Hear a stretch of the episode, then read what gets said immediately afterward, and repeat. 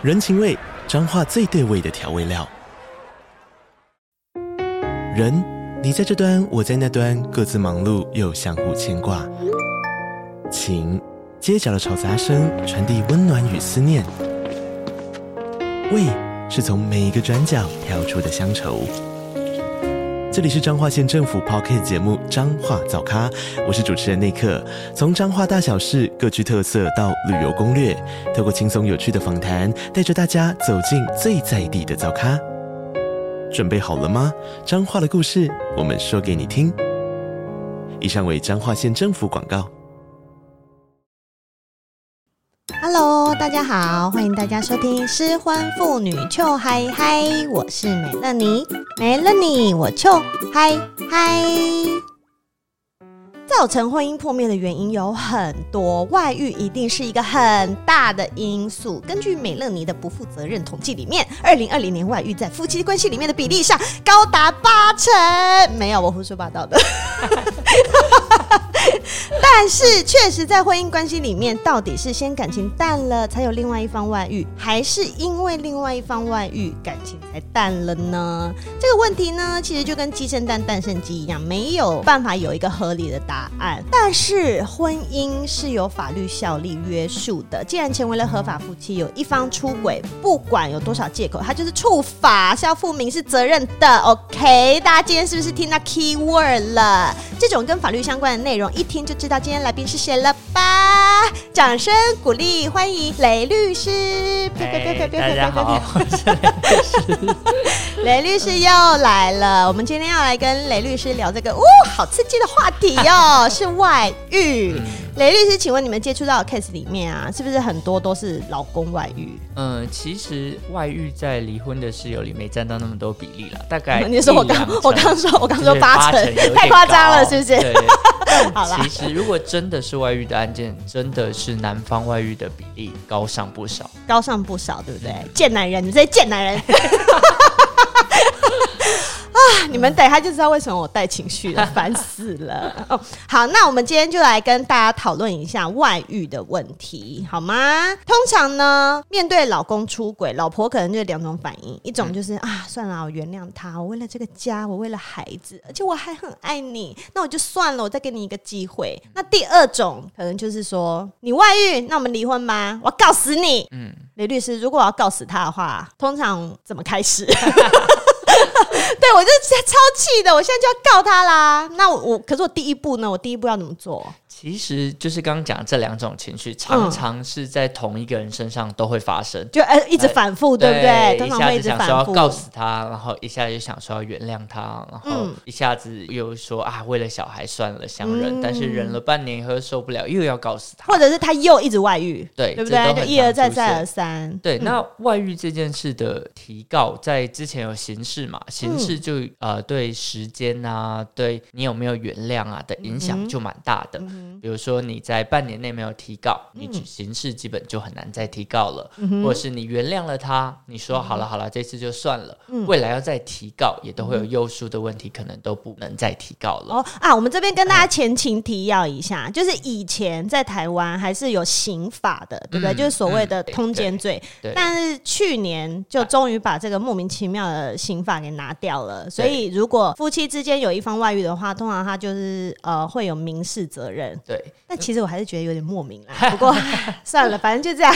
对对对，反正反正国家或大法官的选择就是觉得婚姻的结合啦，当然也是一件事，也是重要的。但我们有民法保障就够了。然后透过刑法来保障这件事，可能很奇怪啊！你还要拿去坐牢，太莫名其妙了。然后还要变前科。嗯嗯嗯。Oh my god！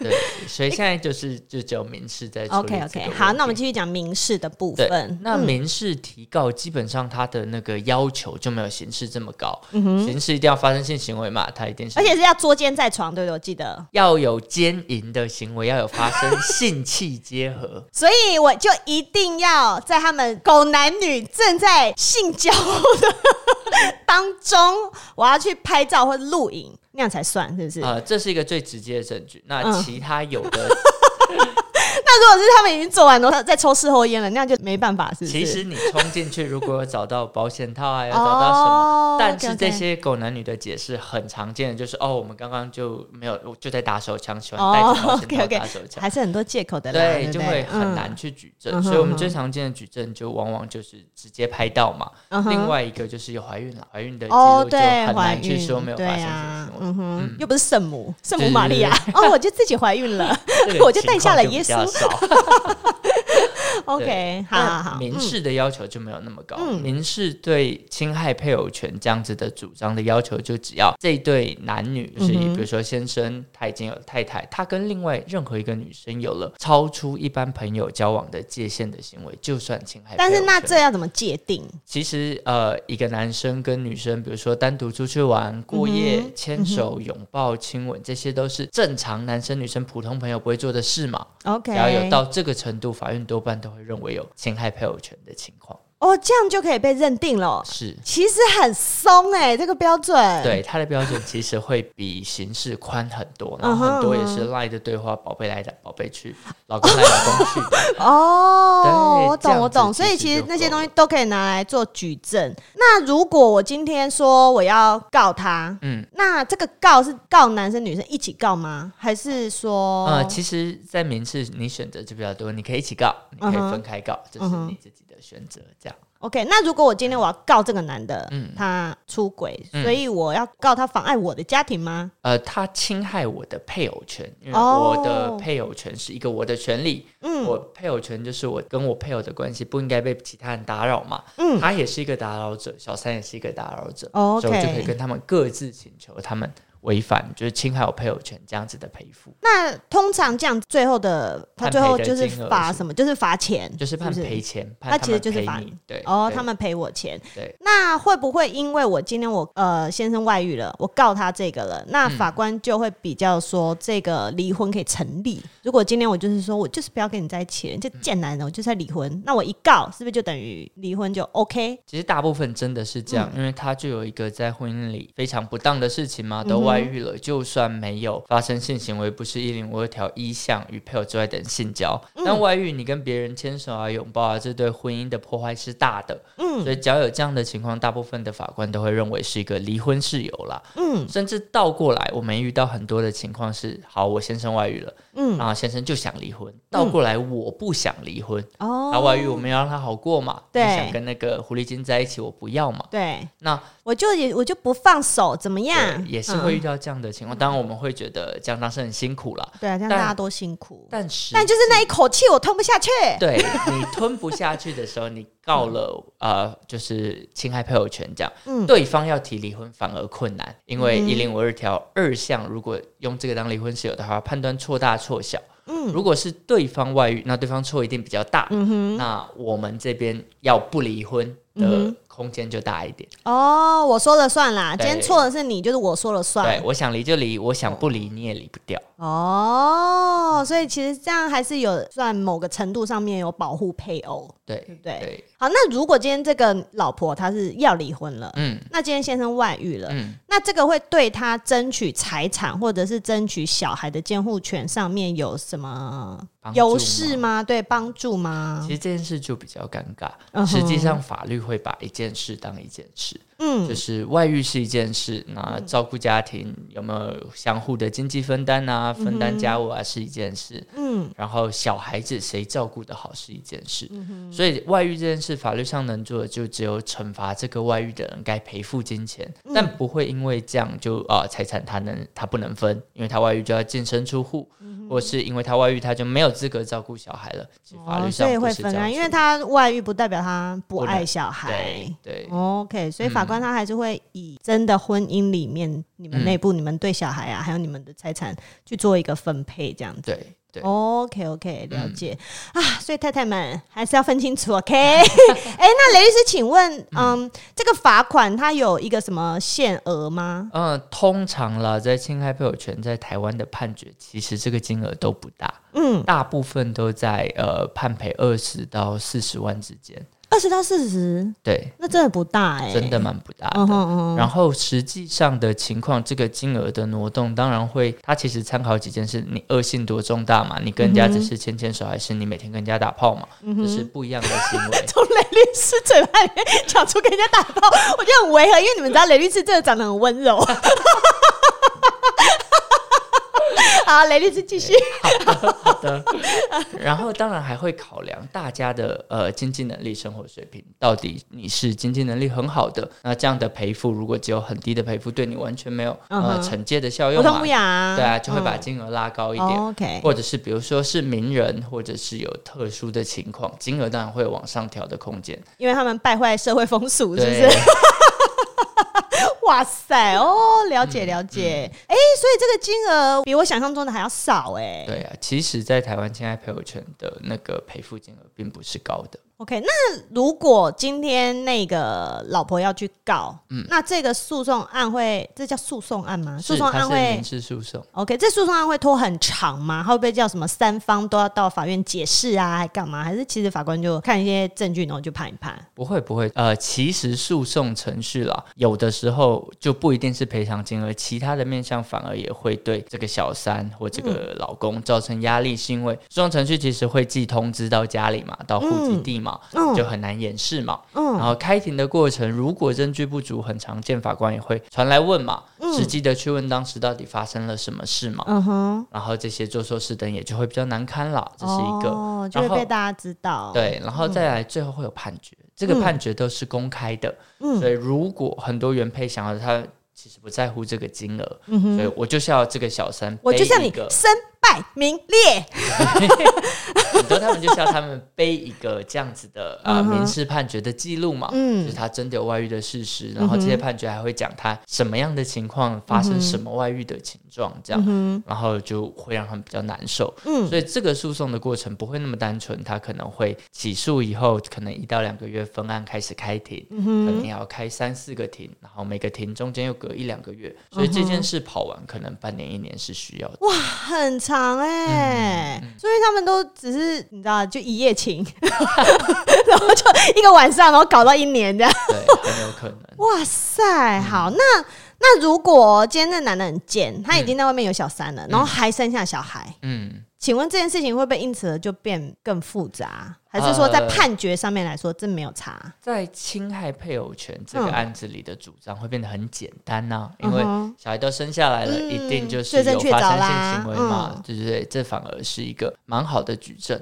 但在呃，其实财产分配也不会有太大的问题啦，嗯、因为在外面就算跟小三生下来小孩，嗯、小三还是小三，小三不是太太，嗯、所以他从头到尾就没有财产分配的问题。可是小孩就是啦，对，小孩就有一个你有没有、嗯、这个先生有没有去抚养的问题。就是他可能，如果他有之前有抚育视为认领，那他就有要抚养这个小孩的义务，就会有一些钱的支出了。嗯、但是对原来的诉讼的直接影响并没有那么大。哦，所以是不一样的。，OK，懂懂懂。嗯、但已经在外面搞到有小孩，真的是哦，有够贱哈。啊，好，喘口气。好，我们现在接下来要讨论的另外一个主题是、嗯、还是外遇，嗯、但是因为我们刚刚讲的是先生外遇，嗯，那我们现在要讲的是啊，哎，你知道，因为在感情里面嘛，感情如果已经变差了，是两个人其实都不好受，嗯，那如果今天换成是太太，空虚寂寞觉得冷，我想要的老公都没有办法满足我，我们今天可能去健身的时候发现啊。健身教练 小鲜肉好可爱哟、喔，然后就不小心擦枪走火发生了关系。嗯、那这时候就会心想说：“ 妈呀，我竟然外遇了，我是坏女人。”那那然后就很紧张，想说：“糟糟糕糟糕，我怕被先生发现。”嗯，那如果不小心被发现了，那我们现在要怎么自保？我们现在赶快 叫律师教我们怎么自保。其实其实外遇这件事情啦，收证、嗯、不管是男方收证女方和女方收证男方，都是蛮困难的一件事。嗯，所以建议如如果你真的已经觉得你不爱老公了，嗯、然后你们之间比如说都没有热情，也都没有发生性行为，你实在是没有办法在这段感情待下去了。嗯，先分开真的是一个比较好的事。对，真的，真的要先分开，然后你要干嘛你就干嘛，你就可以去大约炮、大打炮。对，对呀、啊。但、嗯、但实际上在收证了，就是最常见的情况，能证明你。的另一半外遇的证据，往往就是电话的通联记录啊，嗯、然后呃 lie 的对话记录啊。嗯然后就其他通讯软体的记录、出去玩的照片、嗯，Google 的行踪，或者是你的行车记录器，嗯哼，录到的一些对话，或者是其他录音的资料，或者是你跟太太吵架的时候承认的对话等等的，这是最常见的证据资料。所以，如果把我把这些所有的对话全部删光光，嗯，其实就没有证据，对不对？其实就蛮难举证的。你又不承认，证据又删光了，然后对方又没有手上握有任何的相关基证，基本上这个就很难告得成。基本上就很难搞。嗯，哎，我告诉你，这一集先抢先赢，OK？不管是现在还是太太，谁先听到谁就赢。但我们不是鼓励这种行为，OK？母汤母汤哈。如果那个夫妻感情还是要两个人好好维系，好吗？阿弥陀。然后还可以说一下，比如说在举证这件事，在法律上，很多太太或先生，不管是哪一方，另外一方外遇的时候，他们都会比如说强抢人家的手机来看，嗯，或者是偷偷趁人家睡着的时候侵入人家的电脑。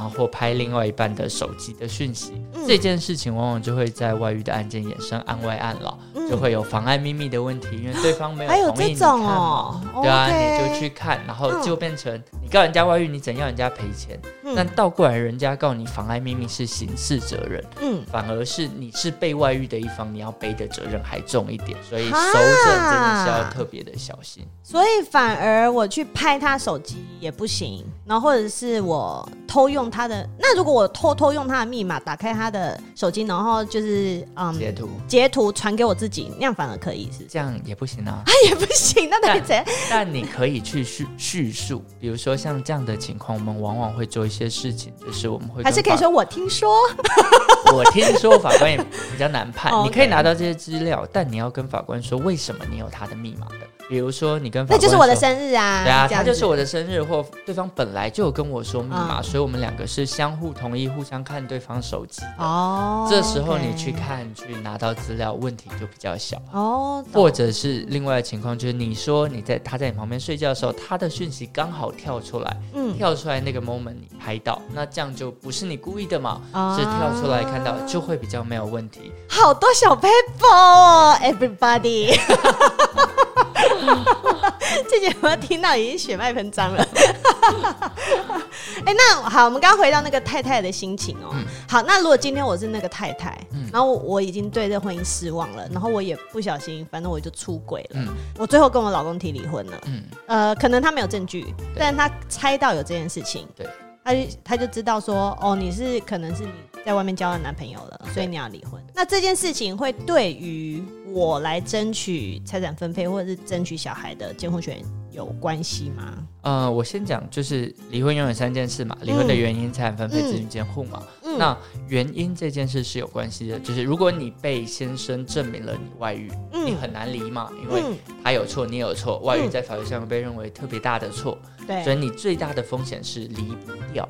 对，因为我我是错的人，是他说了算，对对，会离不掉。但如果如果实际上他有更严重的情况，比如说他家暴，嗯、或他有其他情况，你还是离得掉的。嗯、那外遇这件事还是一样，它不会影响到你财产分配跟子女监护的争执。好，最多就是外遇，他可以罚你一个钱，但是他该分你一半的钱还是该分。嗯、子女你照顾的比较好，还是会在你这边。那如果今天说变成说我照顾不好了，嗯。那个我就是趁我就是趁我老公去上班的时候，嗯、然后我顾小孩顾一顾，然后我就去跟隔壁老王 怎么样翻云覆雨了，嗯、然后我再回来。那这样变成其实身为一个全职妈妈，嗯、变得有点失职。嗯，那这种事情就会影响到。监护权的监护权的判定了。对，Okay. 之前我们有遇到有案件是真的是妈妈就去翻云覆雨，嗯、然后就把小孩留在家，对，就把三岁的小孩留在家，不行，对，然后就哭闹，就哭闹，然后就报警，报警，警察来了，然后妈妈才回来。对，还在穿衣服，在扣扣子。哎呀，怎么啦？怎么啦？怎么警察在我们家？啊 对，因为妈妈是去外面翻云覆雨，嗯，所以后面回来的时候，嗯，就的确有这个状况。那这个妈妈在争取监护权上的确就有非常大的不利。哎、欸，那如果妈妈是在把小王带到家里呢？这也会是蛮不利的一个情况，就是把小孩放在客厅玩，啊、然后妈妈在那个房间。这毕竟还是法官或者是大众的观感，都会是对小孩不一定是好的事情嘛。对啊，那不顾小孩自己在里面那边嘿咻。这的确这对监护权争取，所以其实这些都会，对不对？对，对，OK OK，所以爱注意哈，太太们哈，小孩还是要先顾好哦，再出去 happy 好吗？哈，哎给雷哦哈。那雷律师，如果今天我跟我的先生已经呃离婚了，嗯，然后我才发现干，因为他之前有外遇，嗯，那这样我还可以告他吗？其实是可以的，哎，可以哦。那有那个。回溯期吗？侵权行为时效是这样，它有两个时效，嗯、一个是知道后两年内，嗯哼，所以你离婚后才知道吗？离婚了八年才知道，才知道，但是我在还还是可以在第十年之前，它有两个时间，嗯、你要两个时间。啊，呃哦、都要达成。第一个是事发后十年内，哦 okay、就比如说你第十一年才知道，也没救了啦。哦、但是如果是比如说事发后两年，两年内你就知道，那知道以后两年内提告都可以。OK、嗯。那就像你刚刚说，第八年知道，那到十年内也都可以。我都还是可以告。对，但超过十年就不行。哇哦，这么刺激哦！哎，这时限很长哎、嗯，对比刑事的长很多。哎，那可以说，如果这个男生他就是不断的有小三、小四、小五、小六，嗯，那我就是可以去搜证，然后一次全部告，对不对？呃，也可以告很多次啊，因为他就是不同的，所以我可以我可以告小三、告小四、告小五、告小六，对，然后呢，告先生告先生四次，对，这样，哇哦，这样你就可以要到比较多的赔付，因为他真的太夸张了嘛。哦，但是前提是全部都要收证到啦，对，对，就要有证据。嗯哼。嗯，哇，这个真的很刺激。嗯、好，OK，接下来呢，这个夫妻的问题我们问的差不多了，嗯、那接下来呢，就要进到一个美乐妮非常气愤的。阶段，为什么说气愤呢？因为你知道吗？真的是不巧，我朋友最近才遇上了这件事情。但是呢，我不要把我朋友的事情讲出来，因为我会太气。我们讲一个前一阵子新闻上面有类似的事件，就是有一个女生，她跟一个男生交往了，交往了好一段时间喽，然后还生了小孩。结果呢，生了小孩没多久，而且那个男生他还每天到家里陪小孩哦。嗯哼，感觉还人蛮好的。对他们，但是那个男生就说：“我们现在先不结婚，嗯、但我们就是一起养着小孩。”但结果过了没多久，那个男生的姐姐就打电话给那个女生了。她说：“你可不可以不要再缠着我弟弟？他是有老婆的人，而且他有两个小孩。”得了，晴天霹雳，就这女生很很可怜呢。而且那个新闻上面有说，他还曾经跟那个男的。要身份证，要过身份证，还有户籍成本，嗯，还是户口名簿？户口名簿，户口名簿上面他就是他有去篡改，嗯，所以他就说：“你看，我就是没有结婚，但是我就是基于别的原因，我们现在没有要结婚，这样。”然后他就想说：“哦，好吧，那就没关系，等到他也想结婚，我们再结婚。”殊不知他就是有老婆小孩的人呐，他就是把两个家庭都顾得很好，就这样。但是那个女生现在就很真的是时间管理大师，而且她原原来家庭的两小。是两个小孩，也没有很大哦，这是蛮厉害的 啊！就是有这种贱男人。然后，哎、嗯，我、欸、我先讲这新闻不是我朋友、嗯、哦，我先我先跟大家澄清一下。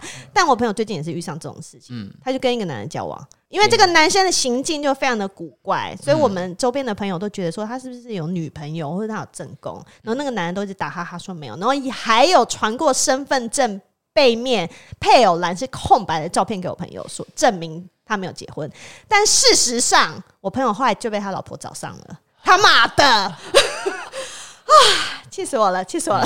还蛮值得生气的。对啊，哦，雷律师现在看我一直 keep up。那雷律师，我问你，这个时候女生该怎么办？其实法律的规定是故意或过失不法侵害他人权利嘛，嗯，所以这个小三或被当成小三的人，嗯、他一定是要故意或过失去侵害别人的配偶权嘛，嗯、所以他如果不知道，对他不知道，的确就不是故意。嗯但但他还是会被告，然后他要去证明自己不知道。嗯哼，对对对，他要去提出对方拿假的空白身份证的记录，对方拿户口名簿或户籍成本出来看，根本没有配偶的资料，那我当然就只能相信嘛。对，那我其他地方也看不出其他的基证，他都拿最直接的证据给我看了，嗯、那就很难苛责于我嘛。对，但有的情况是对方没拿，然后你、嗯、你也没问，大家都好像假装不知道，嗯、这时候法院有可能认为你有过失。嗯哼，对，所以那个线可能画在对方到底有没有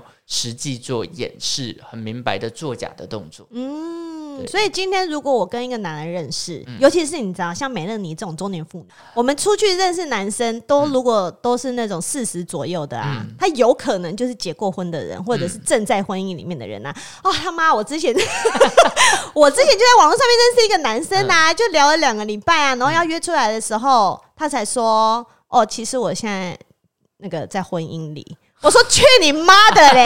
然后他还接着说，但是我快离婚了。我说你快离婚了，关我屁事啊！离完婚再来找我啦。真的，很气耶！很多男生就会这样骗小妹妹啊，对不对？就说哦，我真的好喜欢你，跟我在一起，我快离婚了，我一点都不爱我老婆。然后妹妹就说好吧，那我就等你离婚。然后就最后被老婆告。对，常常见是这样的情况，而且很多还是老婆就威胁老公说。要不你把交往的所有细节都讲出来，嗯、我就不告你，我就只告小三。所以老公就会把所有事情都讲一讲，然后小三就百口莫辩嘛。干这个真的是被阴哎！而且我觉得你一个男人哦，你今天如果你要在外面找小三，然后最后被你老婆告，你一个人就请你负责所有的钱好吗？嗯、你不要再叫女生给你付这个钱，因为这全千错万错都是你自己的错。懂不懂？哎呀，气死我了！青草茶来，雷律师。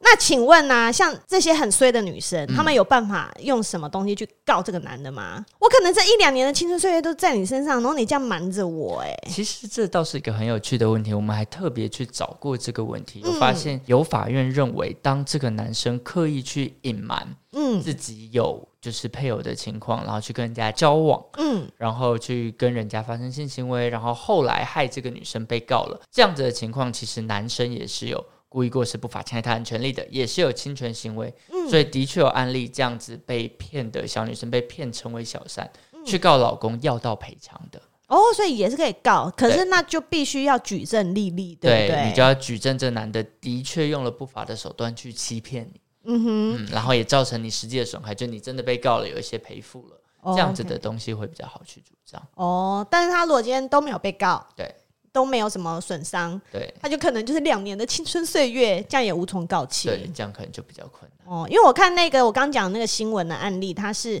好像那个女生她也是有要试着去告那个男的，嗯、但是最后法官只能说他什么伪造文书，哦，就这样。对。因为他就是拿了假的身份证跟假的那个户口名簿，嗯嗯，可是他帮他生了一个小孩耶，他以为他跟男朋友生了一个小孩之后要结婚呢，结果他变成小三，然后生了一个私生子啊！所以雷律师，我们现在跟人交往的时候都要先验身份证正本，对不对？对，就是要跟检查一样。那身份证正本会不会有假的？我们要不要去户政事务所调那个？其实他都拿正本出来了，如果造假你也好讲嘛，你都拍起来，你就相信这个。做出来的身份证，我们拿身份证出来这件事情，我们要录影起来吗？最好整个流程大家交换身份证录一下，然后就对，而且还要照到对方的脸，这样。哇塞，要搞那么正式！以后交友软体上面，大家都直接放身份证后面，都要先放，OK？蛮合理的，其实。哇，真的耶！哦，好，那我哎、欸，我现在突然想到一个案子，就是。那如果如果是有一对夫妻，嗯、他们已经貌合神离很久了，嗯、然后也分居很久了，嗯、然后也都互看对方不爽，反正都是陌生人了啦。嗯、那他们如果是其中有一方，假设说，比如说他们都已经分居十年了，嗯、然后老公就又跟一个其他人交往，其他人交往了，嗯、那都已经过这么久了，但是他们还是有婚姻关系存在。那这个时候，老婆可以去告老公吗？还是可以。还是可以，法律就是很很要件的认定，因为你很难判断他们分居很久了，就是是不是真的没有联络，或是不是真的没有感情，或就算能证明这件事，形式上都还是法律规范就在那里嘛。所以如果真的。就已经分居十年，这是一个非常好的离婚事由了。想交往下一个对象前，拜托你去诉讼，把这个婚姻解消掉，问题会好处理。哎、欸，那那那像我刚举的这个例子，如果我们已经分居十年，然后都没什么再联络了，嗯、其中一方都可以直接去法院说，我们已经对分居很久了，我们要离婚。离婚那需要双方到场吗？还是说那个如果其中一个人都消失了，我就找不到他啦？法院会是这样，比如说我提告，嗯、呃，我跟我太太分居十年了，嗯、我去提告太太要离婚，因为分居十年这件事，嗯，那法院就会把函通知太太嘛，因为法律查到他的户籍地址嘛，嗯，那就通知了太太，如果没来一次、嗯、两次没来，法院就会依照辩论判决就。依照老公的说法，然后就判了离婚了。嗯、那判了离婚，你就直接拿着判决书去户政登记，那、嗯、婚姻就解消了。所以太太从头到尾没出现，你还是有办法把这个婚离掉的。哦，OK，就是你还是需要就是提一些事情，还是有解法的。所以大家不要想说我的婚姻我就摆在那边给它烂，嗯、没有，赶快去结束它好吗？大家积极起来，move move move。对，而且你看你不解决它，你在这十年内你赚的钱都还要分哦，还是有生产分配的问题嘛。哦，我倒是还没想到这个，因为今天是在围绕在小三这样。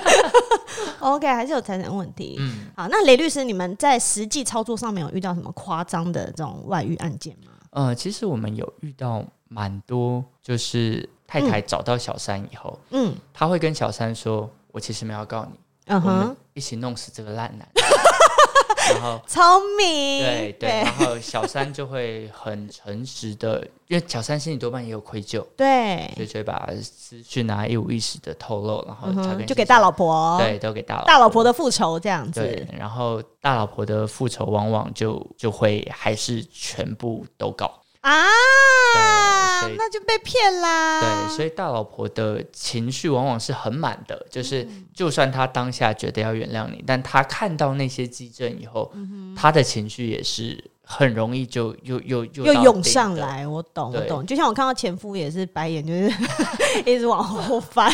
对，所以情绪很容易就上来，我懂。对，所以像这样子案子，呃，当你是不管你是哪一方啦，如果你是大老婆这一方，这或许是一个好的收证手段。不管对小三或对老公，嗯，你跟他们说，你其实要处理的是另外一个人，嗯、或对老公说，如果你想维系家庭，请把另外的情况说清楚。嗯，这些是常见而且能用上的收证方式。嗯哼，但如果你是那个不小心外遇的一方，这点请小心，嗯、就是。